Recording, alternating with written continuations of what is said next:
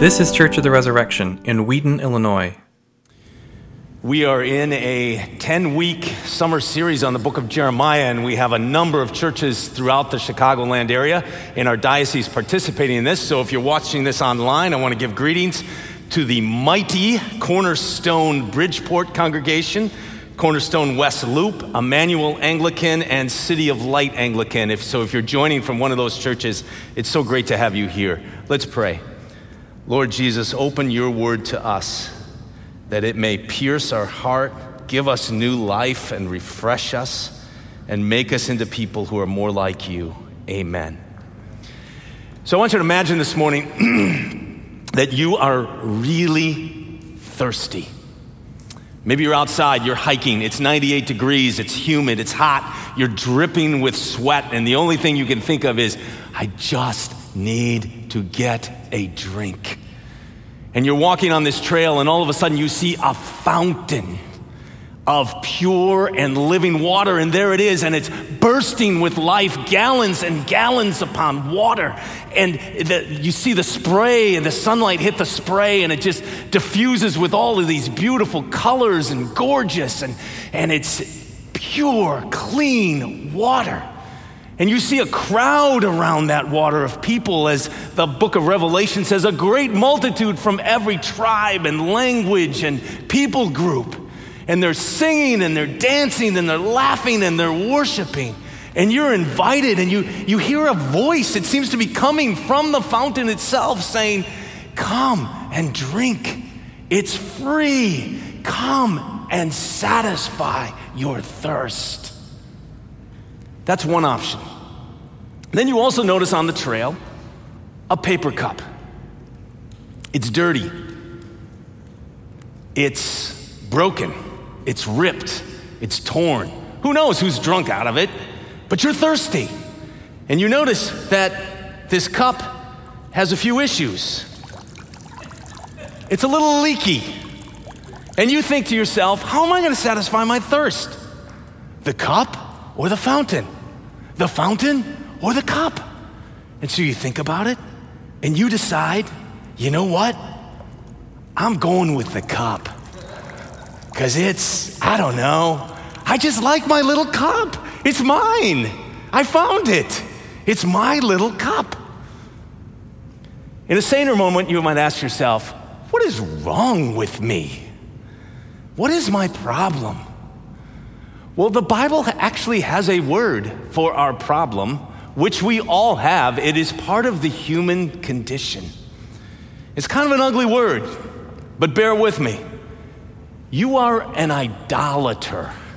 Your problem is with idols. Your desires are disordered and diseased through centuries upon centuries of choices by your forebears and choices that you have made in your lifetime. That is the problem that Jeremiah is getting at in chapter 2, which he will get at often in the book of Jeremiah, this sprawling prophetic book. Notice verse 12 that you heard read in Jeremiah chapter 2. The Lord says to his people, be, actually, he's speaking to the heavens because his people aren't really listening. Be appalled, O heavens, at this. Be shocked, be utterly desolate, declares the Lord. Why? What is so shocking? What is so appalling? Well, verse 13, he's going to tell us My people have committed two evils. They have forsaken me, the fountain of living waters. They had a chance to drink from that fountain, but they didn't. And they hewed out cisterns for themselves, broken cisterns that can hold no water. They chose the leaky cup instead. What is idolatry? Basically, in its simplest terms, it is a God swap. It is a God trade. We trade the true and living God who can satisfy and quench our thirst for a lesser God that is no God at all, that is really a nothing. We trade it, and it's a colossally bad trade goes down in history as the worst trade in the history of the human race. Two evils, God says through the prophet Jeremiah. First, they forsake, they forsook me. They left me.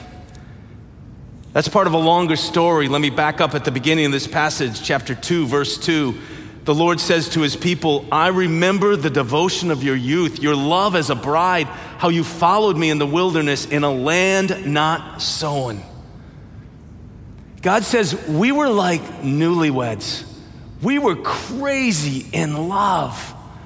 And, and it was hard. And you went through some hard times, but you got through it, or more specifically, I brought you through it. I led you. I was your husband. I stood by your side. I took care of you. I brought you through those hard times. It was romantic.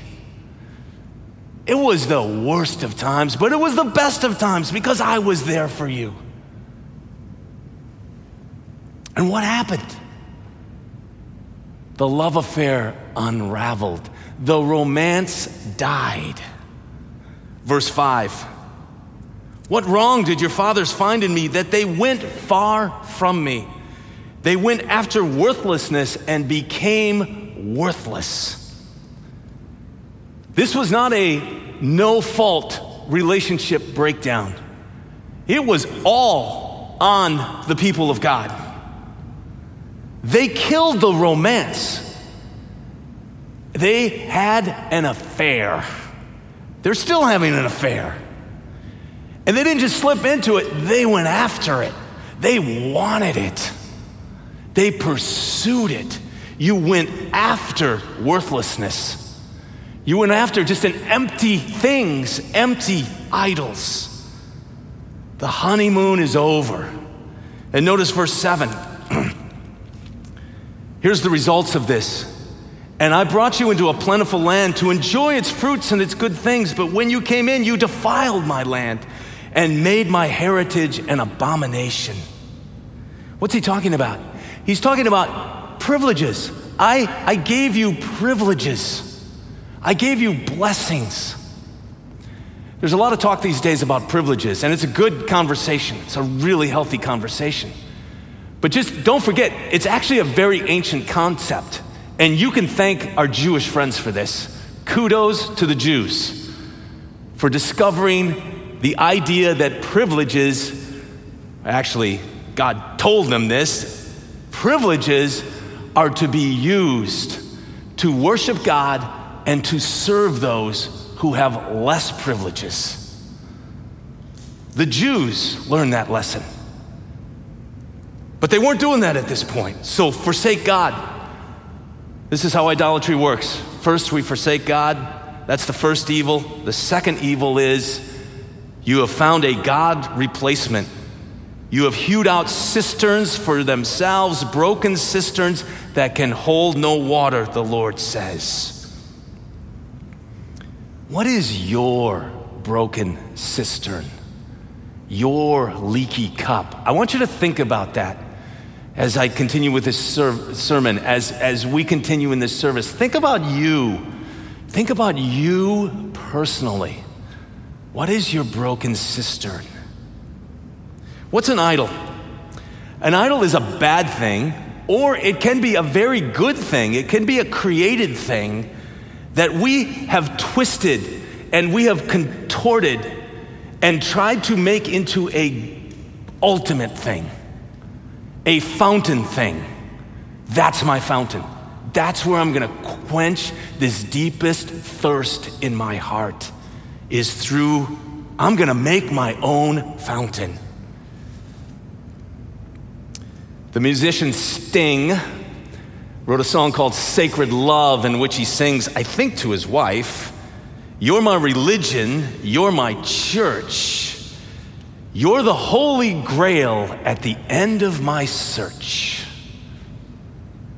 Now, again, if he was singing that to his wife, which I understand was what he was doing, that's a good thing, your spouse.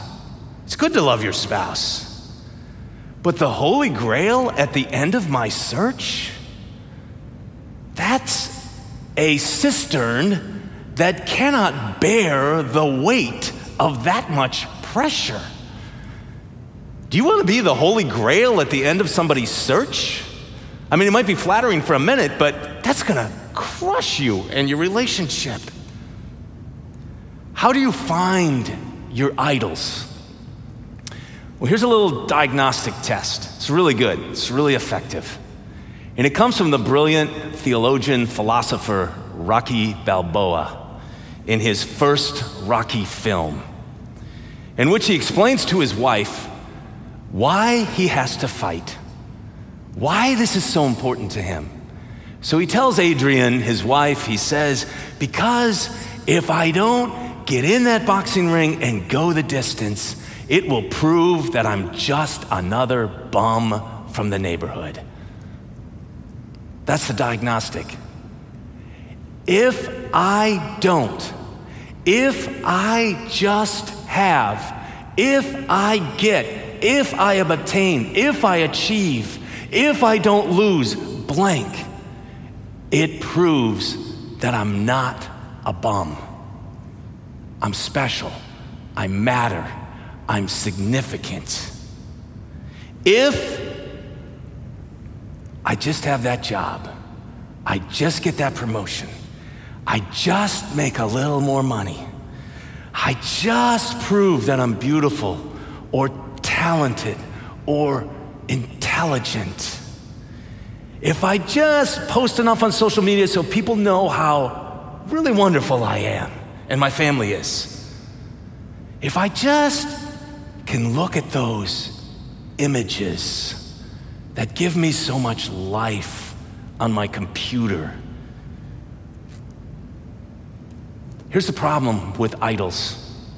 All of them have the same two problems, and Jeremiah, this passage diagnoses it. First, they will disappoint you. Second, they will deform you. They disappoint you. Look at verse 8. They went after things that do not profit. You think they're profitable, they're not. You're actually losing when you're going after a idol.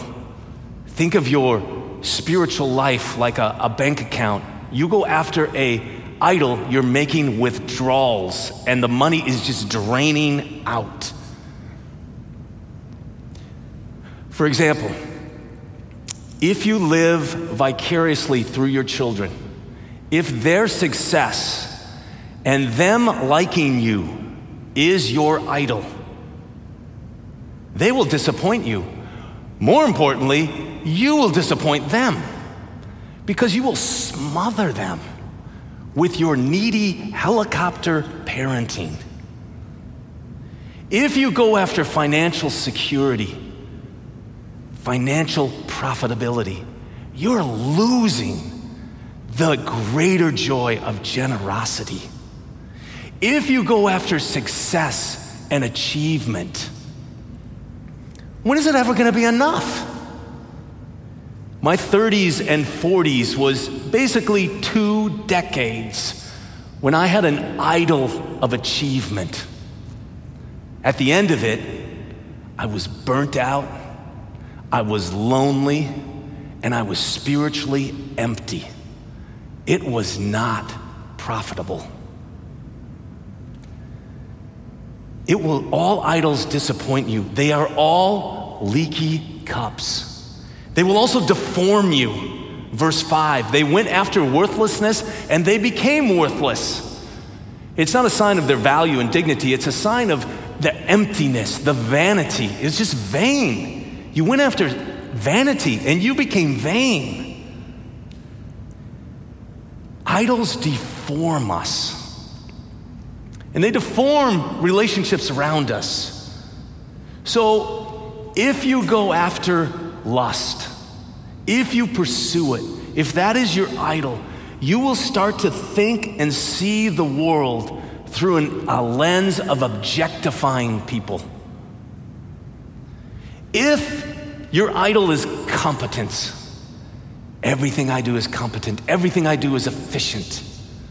It will deform your heart so that you can not truly love the poor, the slow, the disabled, persons with disabilities. If you value comfort and safety, if you just want to get to the end of your life and just coast and be comfortable and retire well and up and high, when suffering comes, and it will, it will crush you. You won't be able to handle it. If your idol is how good you are, that you're a moral, upstanding, respectable person, if that's your idol, again, a good thing, twisted into the ultimate thing, when your sin is exposed, you will become defensive, ashamed, and even horrified by your sin. See the cost of idols? They disappoint us, they deform us. You ask, well, where is God in the midst of all of this, going after our idols? Look at verse 9. This beautiful little verse. It doesn't sound beautiful, but it really is. The Lord says, Therefore, I still contend with you, and with your children's children I will contend. The word contend is a, is a word for a lawyer. It's a lawyer going after taking his people to court. So if you're a lawyer, here's your Bible verse. You're in the Bible, lawyers, and it's good. It presents you in a good light. God is like a lawyer. Actually, as someone says in this verse, God has the logic of a lawyer and the longing of a lover in this verse. I love that. God is saying, I'm going to fight for you. I'm going to fight to get you back. I'm not just going to pretend that the affair didn't happen. I'm going to press into it and I'm going to woo you back. I'm going to win you back. I'm going to love you back. I'm going to fight for this relationship. I love that about God. I'm going to fight to get the romance back into this relationship. Do you recognize that voice? If you're a follower of Jesus, you should. Because it's not only the Lord speaking to the people of Israel, which it is, it is also the Lord Jesus speaking to us, saying, I am the one who came to seek and save sinners. I am the one who went into the far country of sin and brokenness to win back my lost sons and daughters. I am the one who bore your sins on the cross and paid the penalty for every idol, every pathetic idol we've ever let live and pursued.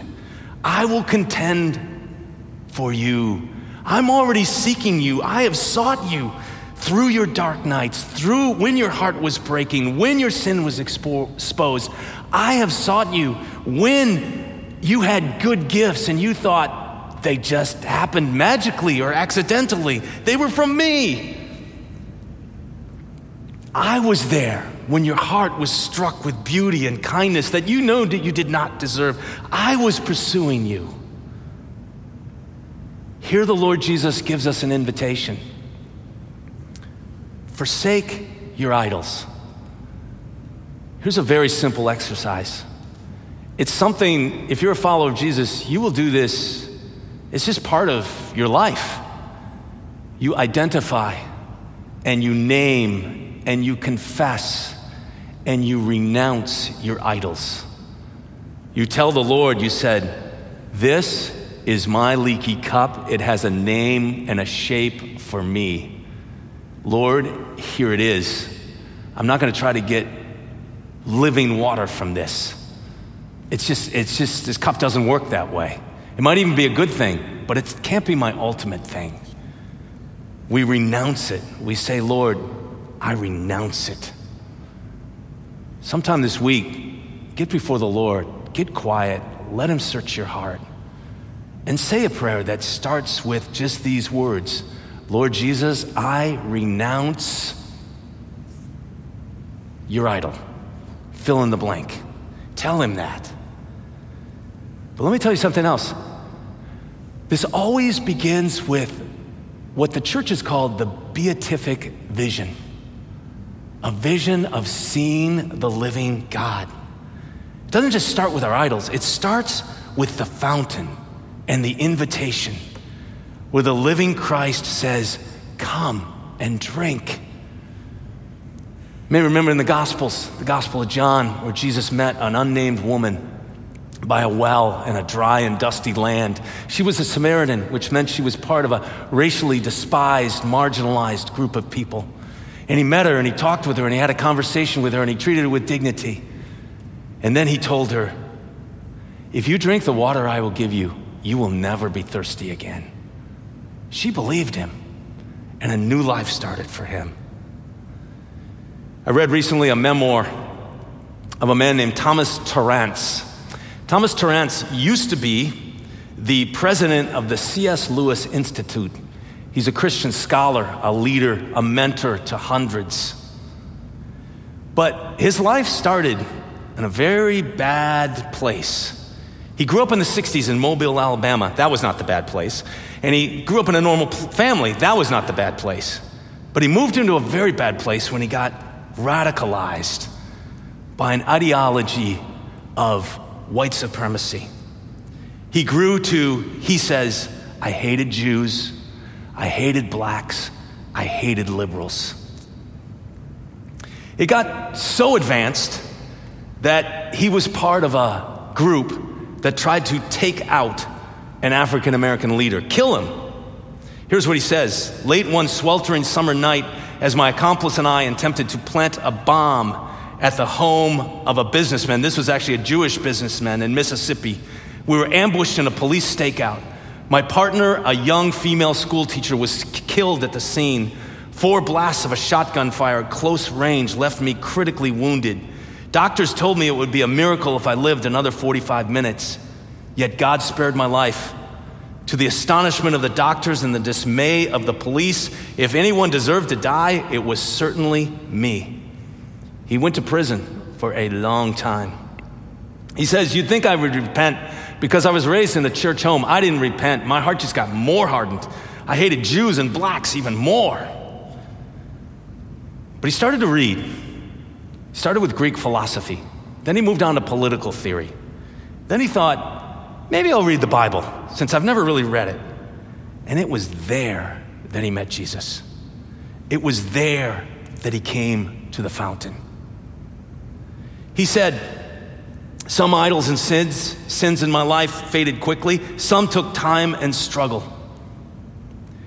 Here's the really amazing, comical thing God in his sense of humor. Thomas Tarrants went on to become a pastor of a multi ethnic church and write on racial reconciliation. What a beautiful story. But you know what? In a way, that's the story. When we're, when we're before the Lord Jesus in heaven, what do you think we're going to be doing the whole time? Part of what we're going to be doing is sitting around telling stories of redemption. What did God pull you out of? What were the idols that He transformed in you? What were the sins He delivered you out of? How did He forgive you? How did He change you? We talk here about a transforming relationship with Jesus and His church. That's what we're all about. We bring to Him our idols, our hearts, that, as John Calvin said, are idol manufacturing centers. We bring them to Jesus and we ask Him to transform us.